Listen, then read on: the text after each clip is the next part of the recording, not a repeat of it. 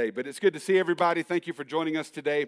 Hey, we have been in this Christmas series for the last few weeks called Child of Promise. And in this series, what we're doing is we're looking at the prophetic words of Isaiah in the book of Isaiah, chapter 9, where he is describing for us 700 years before the first Christmas what the Messiah is going to be like and look like when he comes up on the scene. And I want us to look together at the scripture, Isaiah chapter 9, verse 6. This is what the Bible says it says, For to us a child is born, to us a son is given, and the government will be on his shoulders, and he will be called Wonderful Counselor, Mighty God, Everlasting Father, and the Prince of Peace. And in this verse, and really all of Isaiah 9, it's prophetic messaging, it's prophetic imagery. We've worked through all of those verses throughout this series, but here in verse 6, Isaiah is telling us what this Messiah is going to be called, what he's going to be known as, what his titles will be. And what these titles are is they're more than just a name to call him. They're actually a promise that we who are receiving him uh, can, can expect from him. And that's what this series is all about. Jesus is a child of promise. And so, because he's a child of promise, when we receive him, we become re- the recipients of the promise that he brings into our lives. And in week one, we talked about that promise of wonderful counselor. And I gave you three reasons the counsel we receive from Jesus is so wonderful. And then in week two, last week, we talked about how he is our mighty God. And we looked at the the language in the Hebrew and what that wording, mighty God, actually means in its context. And I gave you three ways that Jesus has proven himself to be a mighty God on behalf of his people. And let me just say again if you've missed weeks one or week two in this message, I want to encourage you to go online and, uh, and listen to those messages. You can listen to the audio on our podcast or you can listen uh, and watch the video on our YouTube channel. I want you to do that. There's been just a, an incredible anointing um, here over the last two weeks as we've really dove into this series. And uh, God has really spoken. He's shown us some things that I don't want you to miss it. So if you've missed the first two weeks, make sure you go online and check those out.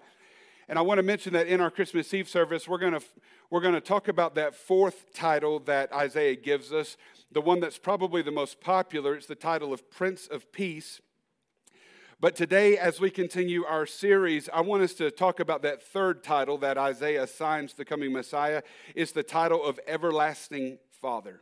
Everlasting Father. Let's pray and ask God to speak to our hearts today through His Word. Father, we give you praise and honor and glory, Lord, for who you are.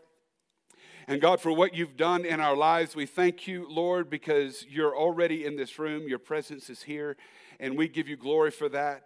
Now, Father, I pray that you would speak to us through your word. I pray that it would come alive in our hearts, God.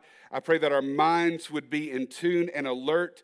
Lord, we pray that distractions would be at a minimum today so that we can lock in and hear your word and receive it in our hearts, Father. I pray that you would help us today to become more like Jesus. And we thank you for what you're going to do. In Jesus' name we pray. And everybody say amen. Amen. Well, this title of Everlasting Father is without a doubt the most controversial title out of the four that Isaiah gives us in Isaiah chapter 9, verse 6. And what makes this title for Jesus so controversial is twofold. First, it's the everlasting part, because everlasting implies an eternal existence. And we know that Jesus had a beginning. We know that he had a start date on the earth. That's what we celebrate at Christmas. We celebrate his birth in Bethlehem with the shepherds and the manger and the wise men and the whole deal. And that's what Isaiah is pointing to in this verse. He's pointing to what is coming a first Christmas, a definite beginning, a birth of something new, the birth of a Savior. And so, because we know when his beginning was, how can we call him everlasting, or as a lot of people interpret the Hebrew there, eternal? How can we call him eternal when we know that Jesus had a definite start date on the earth, just like you and me. There was a day that he was born, and his birth marked a beginning. So that makes this title a bit problematic. And then, secondly, it's problematic because of the term father here in verse 6. This term Father is being used to describe Jesus, the coming Messiah. And see, we know from Scripture that Jesus is the Son of God. But if he is the Son, then how can he also be described as the Father? And to infer that Jesus is both God the Son and God the Father at the same time is actually heresy. That's unbiblical. It was one of the first heretical teachings that the early church had to deal with, and they refuted it emphatically. Jesus is the Son, the Father is the Father, and the Holy Spirit is the Holy Spirit. And these three persons, these three personalities, they make God who He is in His fullness. And so while they work together as one God, they are not one and the same. They are distinct persons, and they form what we call the Trinity. That's who God is. And yet, in just this one verse of scripture in Isaiah chapter 9, verse 6, it's controversial because the prophet is looking ahead and he's foretelling that there's a coming Messiah. And based on what he sees in just this one verse, he calls him both son and father. So, what are we to make of that? How can that be? Well, to be honest, understanding any of these titles that Isaiah gives us here in Isaiah chapter 9 and how they fully apply to Jesus, it requires a lot of digging and thoughtfulness. You can't just quickly read through this without thinking about it. And what I've tried to do over the last two weeks of this series is I've tried to dig deep into the text and pull out the richness of what's there, not in an effort to impress you, but in an effort to reveal Jesus to you so that you can see him in the fullness of who he is. Because these titles represent who he is for you on your behalf. And this week is no different. If we're going to fully understand what Isaiah is trying to show us here, and we're going to understand fully what Jesus' coming means for us as the recipients of his promises, then what we've got to do is we've got to slow down with this text and we've got that we've got to ask the Holy Spirit to show us what Isaiah saw and wrote down on our behalf. And when we really slow down and we read it, I think we see some interesting things right here at the beginning of verse 6 that I want to point out to you. So look at it with me again. Isaiah chapter 9, verse 6. Look at it. Isaiah begins the verse right here. He says, For unto us a child is born. And then he adds this He says, Unto us a son is given. And the truth is, when we look at that phrase together at first glance, it kind of seems unnecessarily redundant especially if you were to kind of look deep into the language, the original language there, the Hebrew, what you'd find is that the word for child in verse 6 is explicitly a male child. In fact, there are many places in the Old Testament where that word for child is used, and it's not translated child, it's translated lad or boy or youngin if you're in the South. No, it's, it's translated son in many places there. And so it's redundant to say a male child is going to be born, but then come back and say a son is going to be given. It really is unnecessary in the language. So then you wonder, well, why then did Isaiah do it? Because we know that nothing in the scripture is unnecessary or simply redundant, everything has purpose. So why did Isaiah do it? And the answer to that question, I'm just going to be honest with you, is going to require us to take a deep dive into theology today. Are you guys ready to do that with me? All right, let's do this. Some people get really excited about it. but in adding the words a son in the second line of this announcement, it brings a focus, it brings an attention. Anytime you see that in the scripture where, where something is being repeated, they are drawing attention to this thing. They're saying, focus here on what I'm saying. And when you look at that and you give it the proper attention that it needs, it actually changes the way I think we look at this prophecy and view it because he says, To us a child is born, and then he adds, To us a son is given. And I would submit to you that there are two important distinctions that we have to see here before we move on. And when we see them, they make understanding the fact that Jesus is everlasting Father so much clearer for us. And the first distinction is this there is a distinction between the words child and son. They are not exactly the same thing. And secondly, there is a, a, distinction between the words born and given. Again, it sounds redundant, but they're not the same thing. Now, watch this, don't miss it. Born speaks to his humanity, given speaks to his divinity, and they are not the same thing. Secondly, child speaks to who he will become at that first Christmas, but Son speaks to who He already is, eternally existing for us. You see it? You following me? And I believe when Isaiah saw this prophetically in Isaiah chapter 9, I believe he saw an event that was coming in the future. He saw a birth.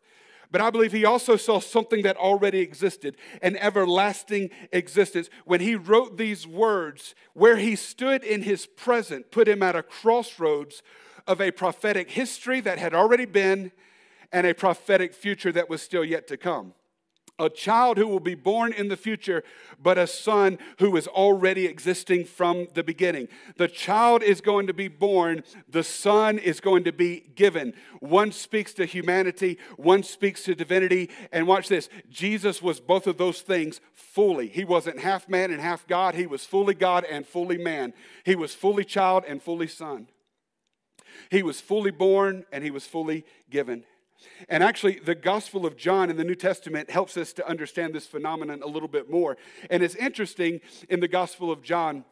You've got what we call these uh, synoptic gospels. Matthew, Mark, and Luke are synoptic, meaning they're the same in that they tell the story the same way.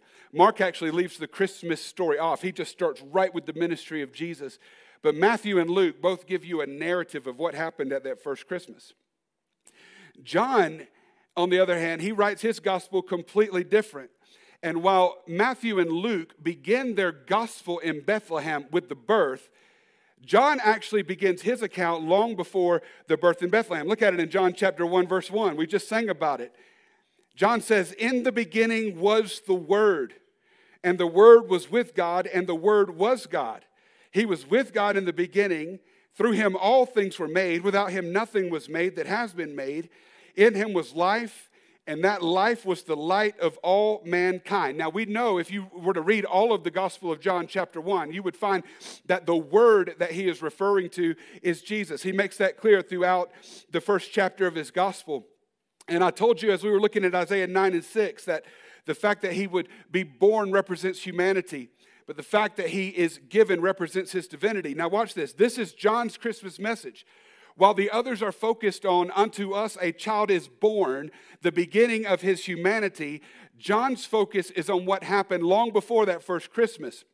What was happening before Isaiah even penned the words of his prophecy in Isaiah chapter 9. John takes us all the way back to the beginning of time and he focuses in on the divinity of the Son. And he says, In the beginning was the Word, and the Word was with God, and the Word was God. How far back was that? He says it was in the beginning, meaning that the Word or Jesus was involved in the making of everything that has been made. He was involved in creation. And if you go back to the book of Genesis and you read the creation account, you read read that God spoke the word, and the word caused everything to come into existence. And that's what John is highlighting here. He's saying that the Son, who is eternally given, was involved in the making of everything. His light is the light of all mankind. But then John jumps to this in verse 14, in John 1:14. Then he comes back and he says, "The word became flesh and made his dwelling among us." You have to understand the word has not always been flesh, but at one point in time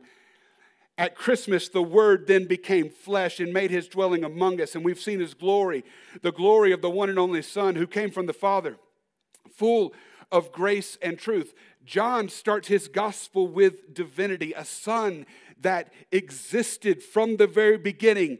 And then he jumps forward to his humanity, a child that has been born on the earth. It was the same word in the beginning that became flesh and now made his dwelling among us. So that first Christmas, a child was born, yes.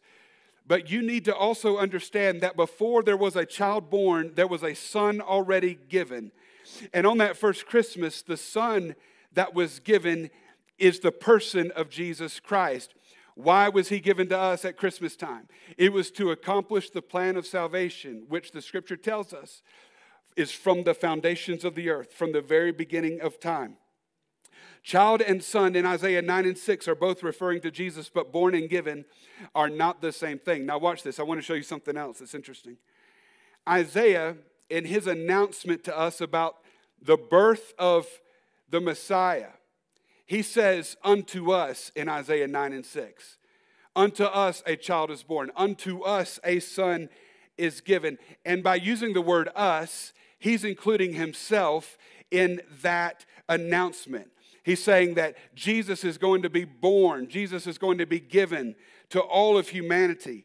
The Son is coming to save humanity from the curse of sin. So he says, unto us. Now you contrast Isaiah's birth announcement with the birth announcement of the angels in Luke chapter 2. And I want to just remind you of that story. You remember the Bible says that there were shepherds out in the flocks tending their sheep by night, and suddenly an angel of the Lord appeared to them. And this is what the angel said to them in Luke chapter 2, verse 10. Don't miss this. He says, Do not be afraid. I bring you good news that will cause great joy for all the people. Today in the town of David, a Savior has been born to you. He is Messiah, the Lord. Now, watch this. Isaiah's birth announcement was to us, the angel's birth announcement was to you. Why was it different? It's because the Son, who has already existed for eternity, was not suddenly given to the angels at Christmas. They already had him. They are, they, they've existed with him for eternity. He was suddenly given to humanity at Christmas. Why was he suddenly given to us? Because we needed the plan of salvation. He was given to us and not the angels because the angels don't need a Savior, but we do. And that's why Isaiah said, Unto us a son is given. But the angel said, Unto you a child is born. And Isaiah wrote everlasting to describe him because there was a history here as well as a future that was coming. The Son, who already existed with the angels in eternity, was suddenly given to humanity, born of a woman on the earth as a child, so that he could enact the plan of salvation to save all that was lost because of sin and redeem creation back to God Himself. And so, this is why Isaiah calls him everlasting. He was not just coming to establish a kingdom that would never end. He was already a king before that. We get more insight into this in the New Testament in 1 Peter chapter 1 verse 10. Look at this. Speaking of the prophets, including Isaiah, this is what Peter tells us in 1 Peter 1 and 10. He says, concerning this salvation, that's what Jesus, our Messiah, did for us through the cross. Concerning this salvation, the prophets, and he's including Isaiah there, all the prophets who spoke of the grace that was to come to you, searched intently and with the greatest care. Now, watch this in verse 11. They were trying to find out the time and circumstances to which the Spirit of Christ in them was pointing when he predicted the sufferings of the Messiah and the glories that would follow. Now, I think this is so amazing. This is wild. I've honestly, I've never seen this in the scripture before. But according to Peter, the reason Isaiah could look ahead and see these titles that he prophetically spoke about in Isaiah chapter 9, verse 6, the reason he could look ahead in Isaiah chapter 53 and see that he was going to be a man stricken with grief, a man that people would hide their faces from, a man that would bear our sorrows and our pain and our sin. The reason he could see that the way that he did is because the Spirit of Christ, the Son who is eternally existing, this is what Peter told us, was already within him, pointing his pen to tell us these things so that we would know them and we would see them when they actually happened. And that's what Peter tells us in verse 12. He says that these things were revealed to them, not for themselves, but to us who have been heard the, who, who have heard the gospel, have been preached the gospel, so that when we see these things by the power of the Holy Spirit, we would know the reality of who Jesus is. And I want to be real clear about this. Jesus is the Lamb of God who was slain from the foundations of the earth. He did not, he did not become the sacrificial lamb after he was born. He already was. He was the son who was given. God knew there was going to be a problem called sin, and he knew the only way to deal with our sin problem was to give us his own son, Emmanuel, God in the flesh, to become one of us, to take on our sin nature and suffer in our place so that through his death we could actually be set free from the law of sin and death. The child was born, but the son was given, given to us so that we could live and not die. Jesus spoke about this in his own words in John chapter 3, verse 16. Look at it and see if you can see Isaiah 9 and 6 in there. Jesus said, For God so loved the world that he gave, he gave who? His one and only Son. To us a son is given. He loved us, so he gave his son that whoever believes in him shall not perish, but have everlasting life. Isn't that awesome? That's why Isaiah called him everlasting. It's because he's going to establish a kingdom on the earth that will never end. But he also called him everlasting or eternal because there's a whole eternity that the son has lived before he ever came to the earth and did what he's done for us. And you need to know that God is way ahead of you. God is always working for you. You look at, at, at, the timeline of things according to your own understanding, but God does not look at the timeline of your life the way that you look at it. He sees the end from the beginning. And there are things that you're going through and you're dealing with that don't make sense to you. Trust me, God has a plan in what you're dealing with. God had a plan for the son, and at the perfect time, the child was born and the Son was given. He's everlasting, He's forever faithful. But then Isaiah adds to this title of everlasting the name Father, so that He will be called Everlasting Father. And again, this title, as we've already pointed out, it presents another issue for us because if Jesus is the Son, eternally existing as the Son, then why is Isaiah calling him Father here? There's a couple of things that I want to point out. And, and I, I took so much stuff out of this message because I, I just didn't want to bog you down. We're getting somewhere. We're going to go somewhere really fun here in just a minute. But um, there's so much here. There's so many, there's so many reasons when you really dive into the text for why Isaiah looked ahead and said, I'm going to call him Father because that's what I see. Uh, the first thing that I want you to know is that all legitimate Bible scholars agree that Isaiah is in no way, shape, or form referring to the Trinity here when he calls Jesus a father. He's not conferring upon Jesus, God's Son, the role of God the Father as well. Because just as the Son has existed from the beginning, so has the Father. And nothing can threaten their coexistence together. They are eternally existing together in unity, not in opposition or competition with each other. And that fact cannot change. God Himself said this in Malachi chapter 3, verse 6. He says, I am the Lord your God, and I do not change. What he's talking about is his nature. It cannot change, it will not change. So we know Isaiah's reference to Jesus as Father is not threatening the existence of the Father in the Godhead. So, what is Isaiah doing here? Well, in short, we know that all four of these titles in Isaiah chapter 9, verse 6, they are descriptions of the nature of Christ towards us who have received him. So, this is what Isaiah is doing. He's describing the nature of the ministry of Jesus towards us. And by calling him Father, what he's doing is he is saying that Jesus, the nature of his ministry, is going to be fatherly towards us. It's going to be father like. And so, for the remainder of our time together today, I want to show you three ways that Jesus fulfills this promise in his life and in his ministry towards us so that he is called everlasting father. Three ways the ministry of Jesus is like a father to us. And here's the first one In Jesus, we have a love that is enduring. In Jesus, we have a love that is enduring. And that is an attribute of a good father. And let me just say this at the beginning I know that not all of us have had a good father. And I, I fully understand that a message like this could be triggering on some level. And I just want to encourage you that as we're going through this, don't let your mind take you to all the times when your father failed you, or your father was not there for you, or your father was not good towards you, because this is what the Bible tells us. It tells us that God, He actually sees the plight of the orphans, and it is His delight to invite us into His family. And so God becomes a father to the fatherless, He becomes a husband to the widow. He is whatever you may need him to be in your life. And as we're digging into the ministry of Jesus as a father, I want you to let your mind and your heart receive everything that Jesus has done for you on your behalf today. Let's honor him in that. But in Jesus, we have a love that is enduring. And this is what it says in Jeremiah chapter 31, verse 3. God says to us in his word, He says, I have loved you with an everlasting love. Meaning there is no limit to the love of God. Think about that. There will never be a day when God decides to withhold his love from you. There will never be a time in your life when God decides, you know what? You don't deserve my love anymore. I'm going to pull it away.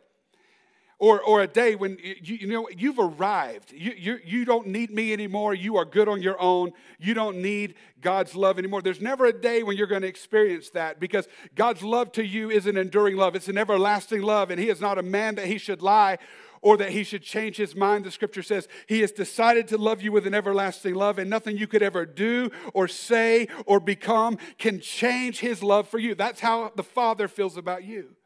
He is an everlasting Father to us, Jesus is, because He has a love that is everlasting and nothing can threaten that. God loves us all with an everlasting love. But now, watch this.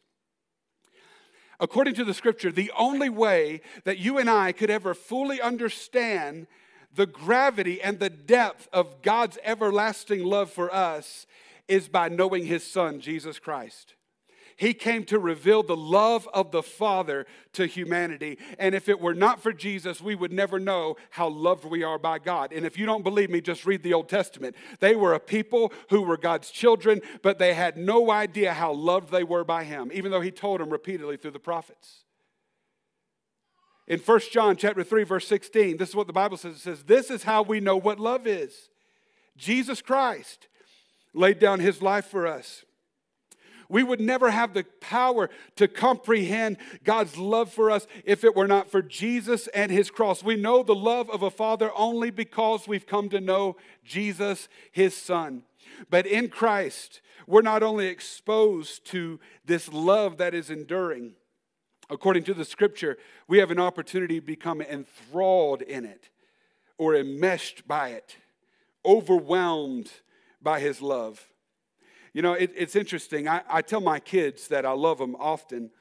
And, um, you know, pretty much it's, it's an every night ritual before they go to bed. You know, they're going to hear from uh, Carmen and I, you know, I love you, we love you. Every morning when I drop them off to school, I'm, I'm sure to tell them, I love you, you know, and I love to hear them say it back to me, right? Dads, come on, you know, that just melts your heart, right? And your kids, like, I love you, love you, daddy. It's an amazing thing. But it's one thing for me to say to my kids that I love them, and it's another thing for me to show them that I love them. And I can show them that I love them by spending quality time with them, by words of affirmation, by physical touch, all these things according to, you know, I try to, I try to express love to them according to their love language, right? We try to do that as parents, like what, what makes them feel like they're loved. And, and, and it's a, there's a different thing between just telling them and letting them feel it. And I want you to understand something today. There is a difference between just hearing the words, God loves you, and then experiencing his love for yourself. And through Jesus Christ, God has made a way for every single person who has received him as Lord and Savior to experience this thing called everlasting love from God. In fact, that was Paul's prayer for the church in, F, in Ephesians chapter 3 verse 17. This is what he wrote. He said, "And I pray that you, being rooted and established in love, may have power together with all the Lord's holy people." Watch this. To grasp how wide and long and high and deep is the love of Christ. And watch this. And to know this love that surpasses knowledge that you may be filled to the measure of all the fullness of God. That word to know in verse 19 in the Greek, it means to know in an experiential way. So, what Paul's saying is, I don't want it to just be head knowledge for you, I want it to become heart knowledge. Paul's prayer is that you would know that you are loved by a loving Father, not just because you've been told that you're loved by God, but because you have experienced His great love in your life. And when you experience the love of God, it hits differently than just being told by somebody, you know, God really loves you. And Paul said, I want you to experience his love in a way that surpasses knowledge. Why? Because when you know the incredible measure of God's love for you, it changes everything in your life. When you really know that you are loved by God, it changes the direction of your life. It changes the way you view your past. It changes the way you see your future. It changes everything. And Paul tells us in verse 19 when you really know this love and you go beyond knowledge with it and you begin to experience it, he says, then you can be filled to the measure of all the fullness of Christ. This is what Paul's saying. It creates the fullness in your life. Fullness. Listen, that means that nothing in you feels like it's missing. nothing in you feels like it's lacking. Nothing in your heart feels like it is broken because I am full of the love of a father. It changes everything for my life. Listen to me. Jesus came, He was born, He was given to us so that we could know that kind of love and live in that love every day of our lives. This is what Jesus said in John 15 9. He said, As the Father has loved me, so have I loved you. Now, watch this. Then he said, Now remain in my love. Don't just hear me say, I love you. Live in that love, stay in that love. The Bible says, In him we live and move and have our being. Jesus made a choice to make the Father's love known to you and me. He has chosen not to withhold it from you, He gives it freely. But you've got to make a choice today to freely receive that love and stay in that love, remain in that love, live in that love. And when you do, it changes everything. So let me ask you today Have you ever felt like your life was broken beyond repair? Maybe, maybe you've lived your life and every day you felt like something is wrong with me. Something is missing. Something is lacking. Like you just feel like I'm not enough. Maybe, maybe the way that you would describe it is, you know what, I just don't feel loved. I feel unlovable. And the truth is, that describes the reality of the way a lot of people live their lives every single day. And let me just tell you, if that's how you feel today, let me please, let me introduce you to the love of a good father that is found in relationship with Jesus Christ. It is through the power of his love, the Bible says, that it covers a multitude of sin. It's through the power of his love that he heals broken hearts and he restores what the enemy has destroyed in your life. He redeems your life from the pit, it says in Psalms 103. The thing that left you feeling like you were dead inside. God says, I didn't leave you in that state. That's what sin did for you. And this is what I'm going to do through my son, Jesus Christ. I'm going to reach down into that pit and I'm going to pull you out of it and I'm going to redeem your life. I'm going to give you value you again. I'm going to give you a new birth. I'm going to give you a new start, a new beginning because of my love. The power of His love, when you invite it into your life, it changes everything. It changes everything. And all you have to do to live in that love, listen, is say yes to Jesus Christ. And when I say yes to Jesus Christ, we talk about that a lot in church. We talk about saying yes to Jesus. I'm not talking about making him some kind of consideration in your life. I'm talking about making him your Lord and Savior, making him first in your life, giving your all to him, inviting him in to be first in your life. When you do that, you become overwhelmed with the love of a good, good Father. And he changes everything about the direction of your life. First John chapter 3 verse 1. The Bible says, "See what great love the Father has lavished on us that we should be called children of God." And that's what we are. His love is enduring. Jesus shows us that enduring love. And because Jesus shows us the enduring love of the Father, he becomes our everlasting Father. He fulfills that promise to us. Jesus is our everlasting Father because of the nature of his ministry. It's father like to us. In him, we have a love that's enduring. Here's the second one like a father, in Jesus, we have a life that's worth imitating. In him, we have a love that's enduring. And also in him, we have a life that's worth, worth imitating. My father in law, who may be watching us right now, what's up, man? He loves to tell stories, and anybody who knows him knows this. I've heard all of his stories multiple times, but I pretend I've never heard them because I want to be respectful. Carmen, not so much. She's like, oh my gosh, Dad, I've heard this a hundred times. She just walks out of the room. You know what I mean? I'll sit and listen because I'm like, oh no, tell me. I don't remember this one right? One of the stories that he loves to tell is a story about Carmen's brother, Cameron, when he was about four years old. And they grew up in Fresno, California. They didn't get a lot of snow, you know, in Fresno. It was snow every five years or so, but they would get hail. And there was one summer day when it started to hail, and four year old Cameron decided he wanted to go play in the hail. And so he is trying to get through the front door. And Roger's like, Whoa, whoa, whoa, what are you doing? What are you doing? And he's like, I'm going to go play in it. And he's like, Do you know what it is? And Cameron's like, Nope, but I'm going to go play in it. And he's like, Well, that, that's not a good idea, son. Here's why. And he tells him, you know, why he doesn't need to go play in this. And, and the, the solution that Cameron has is, I'm going to go get my football helmet. And that will, that will help me, you know. And, and, and Roger just stops him and he says, he says to him, son, this is one of the reasons that God gave you a daddy to keep you from doing stupid things. You're not going to go play in the hell. And listen to me, God loves each and every one of us too much to let us live our lives fatherless. Because if He didn't give us a daddy, we would do stupid things. We would make a mess out of our lives. We would make bad decision after bad decision. And so, what did the Father do? He said, I need them to know my heart for them. So, I'm going to send them my son, and He's going to express my nature to them in the way that He lives His life. So, God gives us His son not just to be our, our propitiation for sin. There's a good King James word for you. Not, not just to be the, the sac- I couldn't find the word, and I, I just went back to my childhood there. Not just to be the sacrifice for our sin, but to show us the way to live our lives. His life is a life worth imitating, the life of Jesus is. And if you read about it in the Gospels, you think about all the times that Jesus says in the Gospels, Follow me, follow me, or come to me. Why is he saying that? What is he doing? He's, he's saying that and he's doing that because he's literally inviting people to come and follow after him. Because when they, when they came to him, when they followed him, they found a life worth imitating. Jesus said it in John chapter 6, verse 45. He says, It is written in the prophets that they will all be taught by God. Everyone who has heard the Father and learned from him, watch this, they come to me. In Matthew chapter 11, verse 28, Jesus said it again. He said, Come to me, all of you who are weary and burdened, and I will give you rest. Listen, this is what Jesus is saying. It's an invitation. You want to live a life that's free from burden?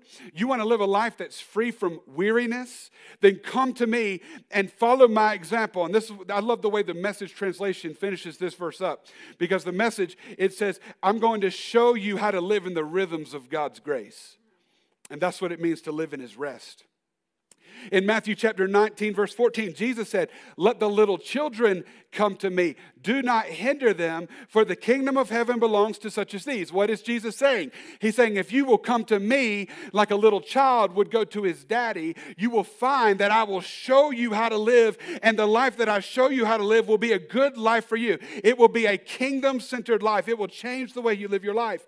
In John chapter 7, verse 37, the Bible says that Jesus lifted his voice and he cried out loudly. He said, Let anyone who is thirsty come to me and drink. Whoever believes in me, as the scripture said, rivers of living water will flow from within them. If you want to get past the selfish, uh, self centered, completely revolving around you life, then come to Jesus and He will show you how to live a life where something inside of you is pouring out of you so that your life is impacting everybody around you. And you not, you're not just somebody who is consuming all the time everything that life has to offer you, but you're someone who is giving the rivers of living water that Jesus pours into you, they're now pouring out of you through the power of the Holy Spirit. That is a life worth living, and it's a life that this culture needs to hear the church proclaim again. We are not on this earth to consume, it's not all about us. We are here to make an impact and make a difference in the lives of others. We get that from following Jesus. He said, Come to me. You want to live that kind of life? You got to come to me. So, like a good father, Jesus shows us the way to live our lives, and it's counter to culture. You will not get that by following anyone else. But when you follow his lead and you live like him, it causes supernatural favor to be released into your life. And as dads, I think we all know this from experience. If we mess up or we do something wrong, the last thing we want is for our children to follow in our footsteps. As dads, we want our children to be better than we were. We want them to rise above our failures and shortcomings, not be tripped up by the same things we were. But on the other hand, if we live the right way, and this applies to all the parents, if we live the right way and we do the right things for the right reasons, then nothing brings us greater joy than to see our kids following in our footsteps because the path that we've laid for them is a good path and it's going to lead them to righteousness. And Jesus is the perfect example. He committed no sin, he lived his whole life and he never made one mistake. He lived a perfect, sinless life. And through his word, he invites all of his children to see the life that he lived and then follow him, follow in his footsteps. And nothing brings him greater joy than to see his kids taking after their dad. Look at what Jesus said in John chapter 13, verse 15. He said, I have set you an example that you should do as I have done for you.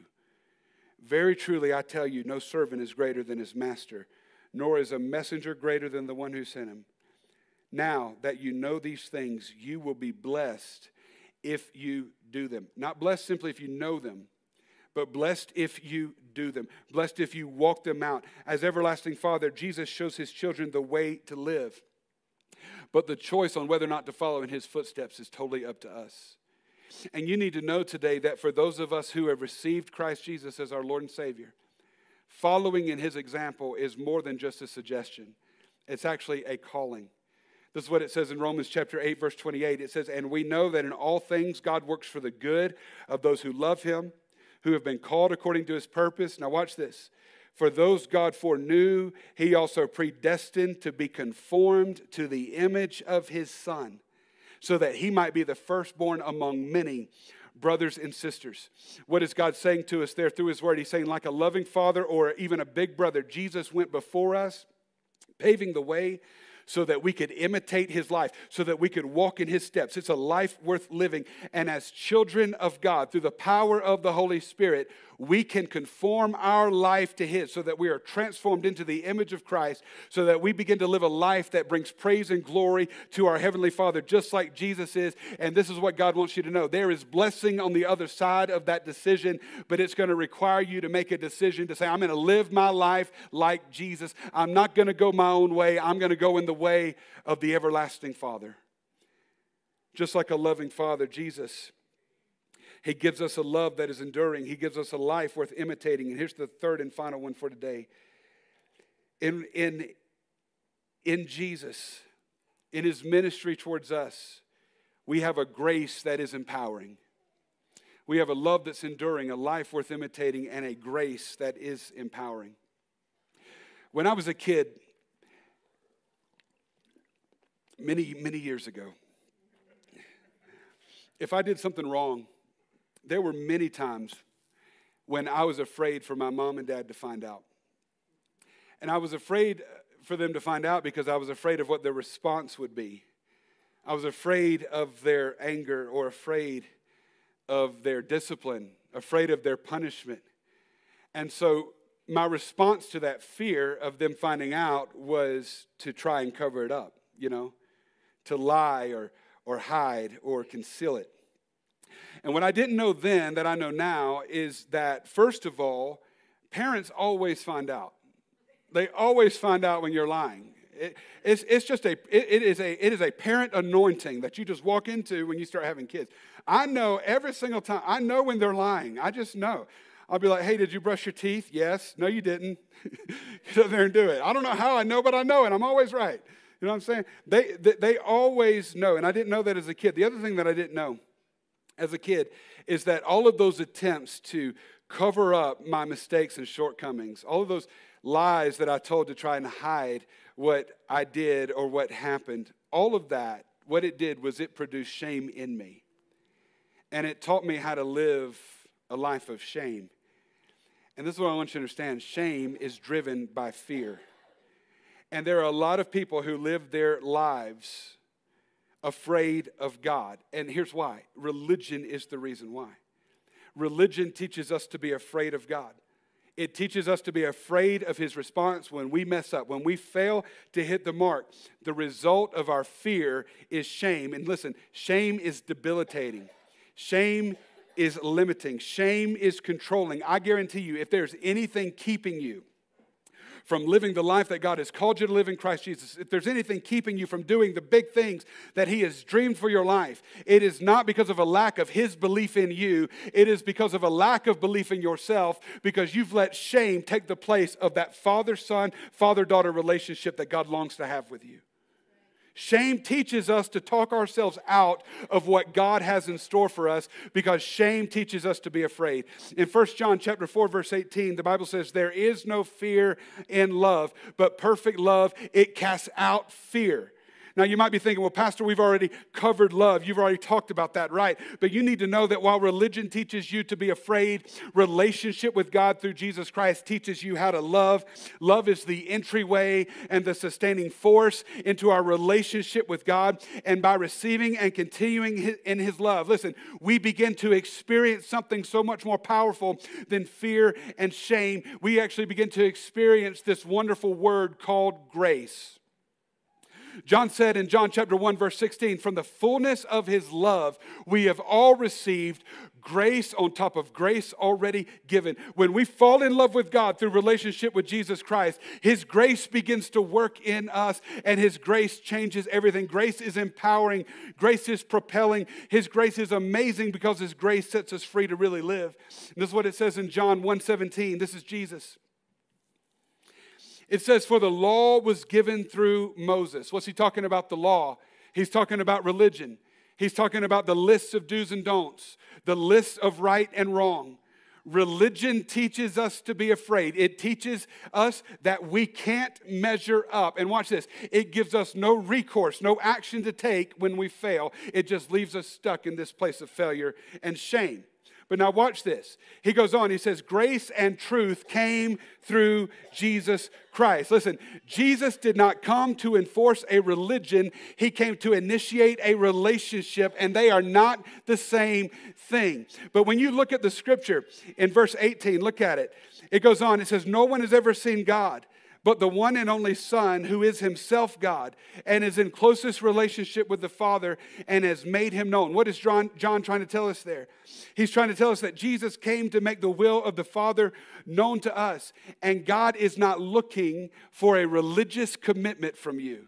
What he's looking for is a relationship. He did not send his son to enforce the law, he sent his son to initiate a relationship with God the Father. John is trying to tell us that what we learn from Jesus is how to live in the grace of God, and his grace empowers us to live a different life. It empowers us to live for him. This is what it says in Hebrews chapter 12, verse 1. It says, Therefore, since we are surrounded by such a great cloud of witnesses, let us throw off everything that hinders and the sin that so easily entangles, and let us run with perseverance the race marked out for us, fixing our eyes on Jesus, the pioneer and the perfecter of our faith. Listen, if you've been trying to throw off things that hinder you, if you've been trying to throw off sin that so easily entangles through the power of religion, you need to know today that that is never going to work. If you've been trying to run your race and make it to the finish line on the strength of religion alone, you're never going to make it. Because, as Paul said in the book of Romans, the law was powerless, religion was powerless, to save.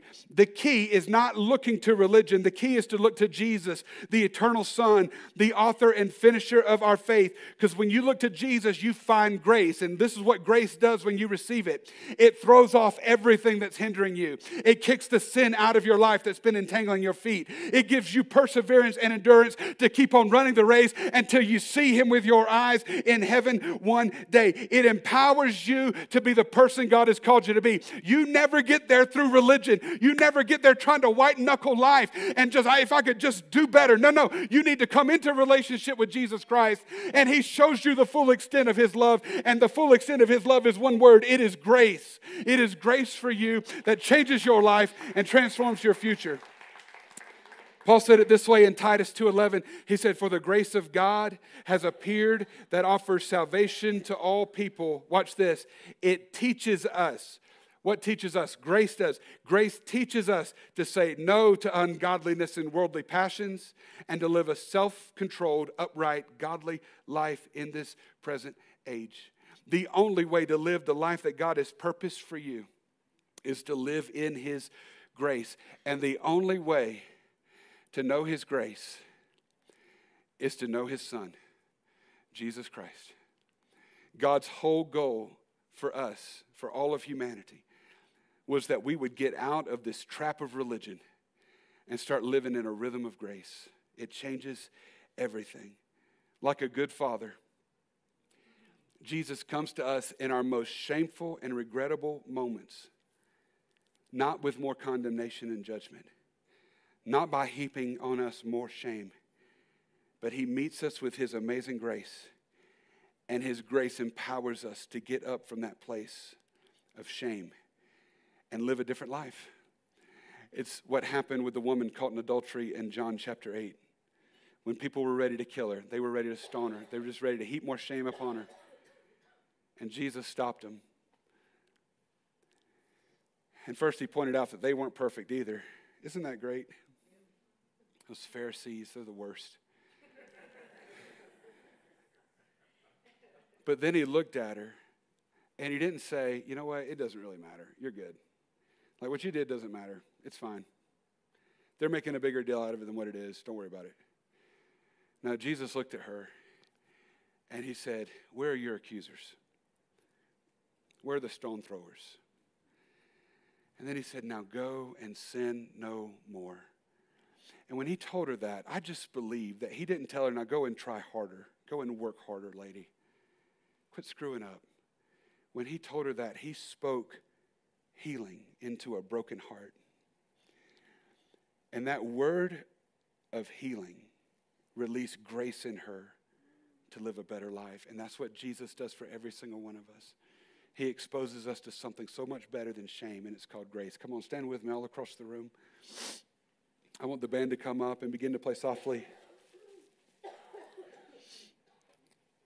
It's an amazing thing to understand that God is not standing in condemnation over you, He's not standing in judgment, ready to strike you down.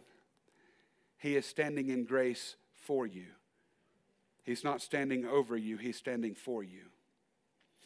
The Bible says that Jesus is the chief cornerstone. It talks about how there's a city that we're going to one day in heaven, and it says that the chief maker and architect is God, and it talks about the foundations that have been built. And that's what grace is for your life. It's like a new foundation for your life. And, and, and some of you, you've, you've, you've just been struggling to get your feet under you. You've been struggling to stay in, in this race of life, and, and you've just felt so attacked and so burdened and so weary and so tired. I'm talking to somebody today.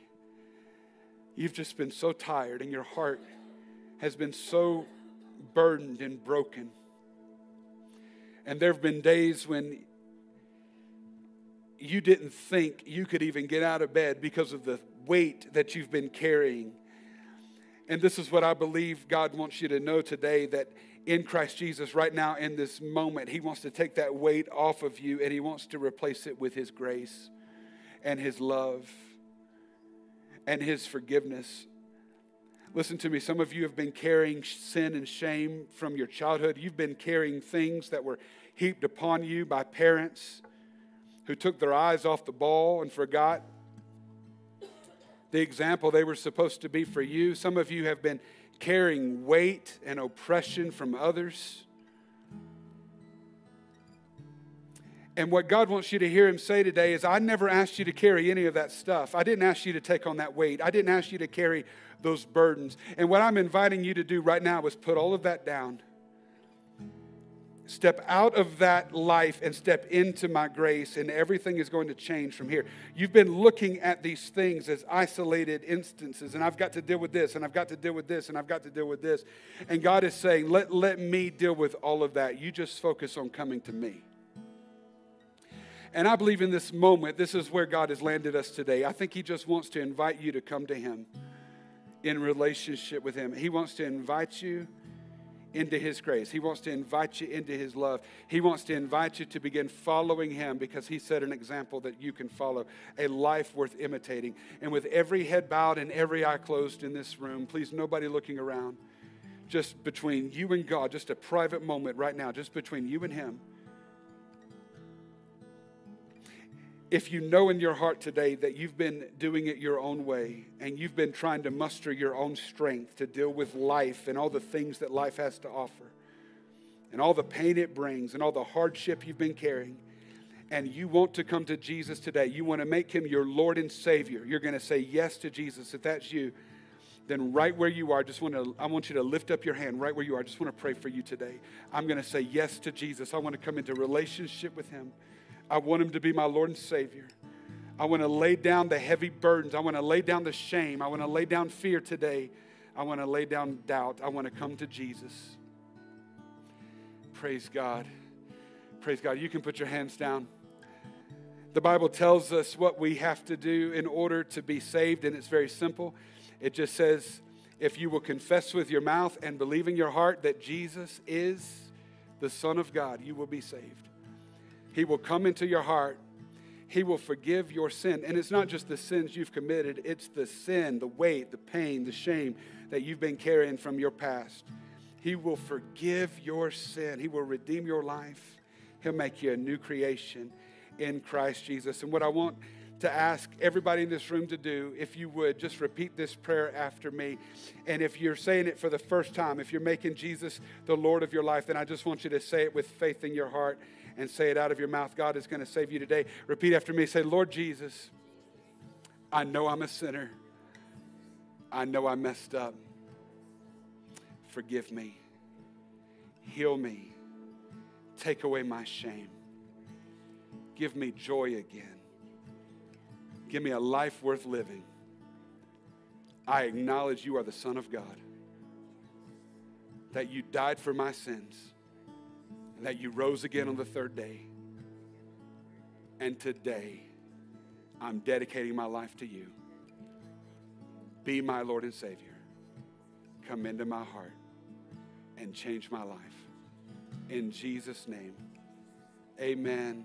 Amen. Come on, let's rejoice in the Lord today. He's good.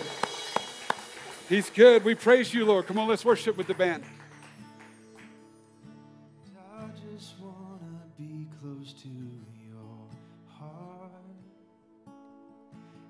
This is where my healing finds its start. And here is where I find my peace, where my soul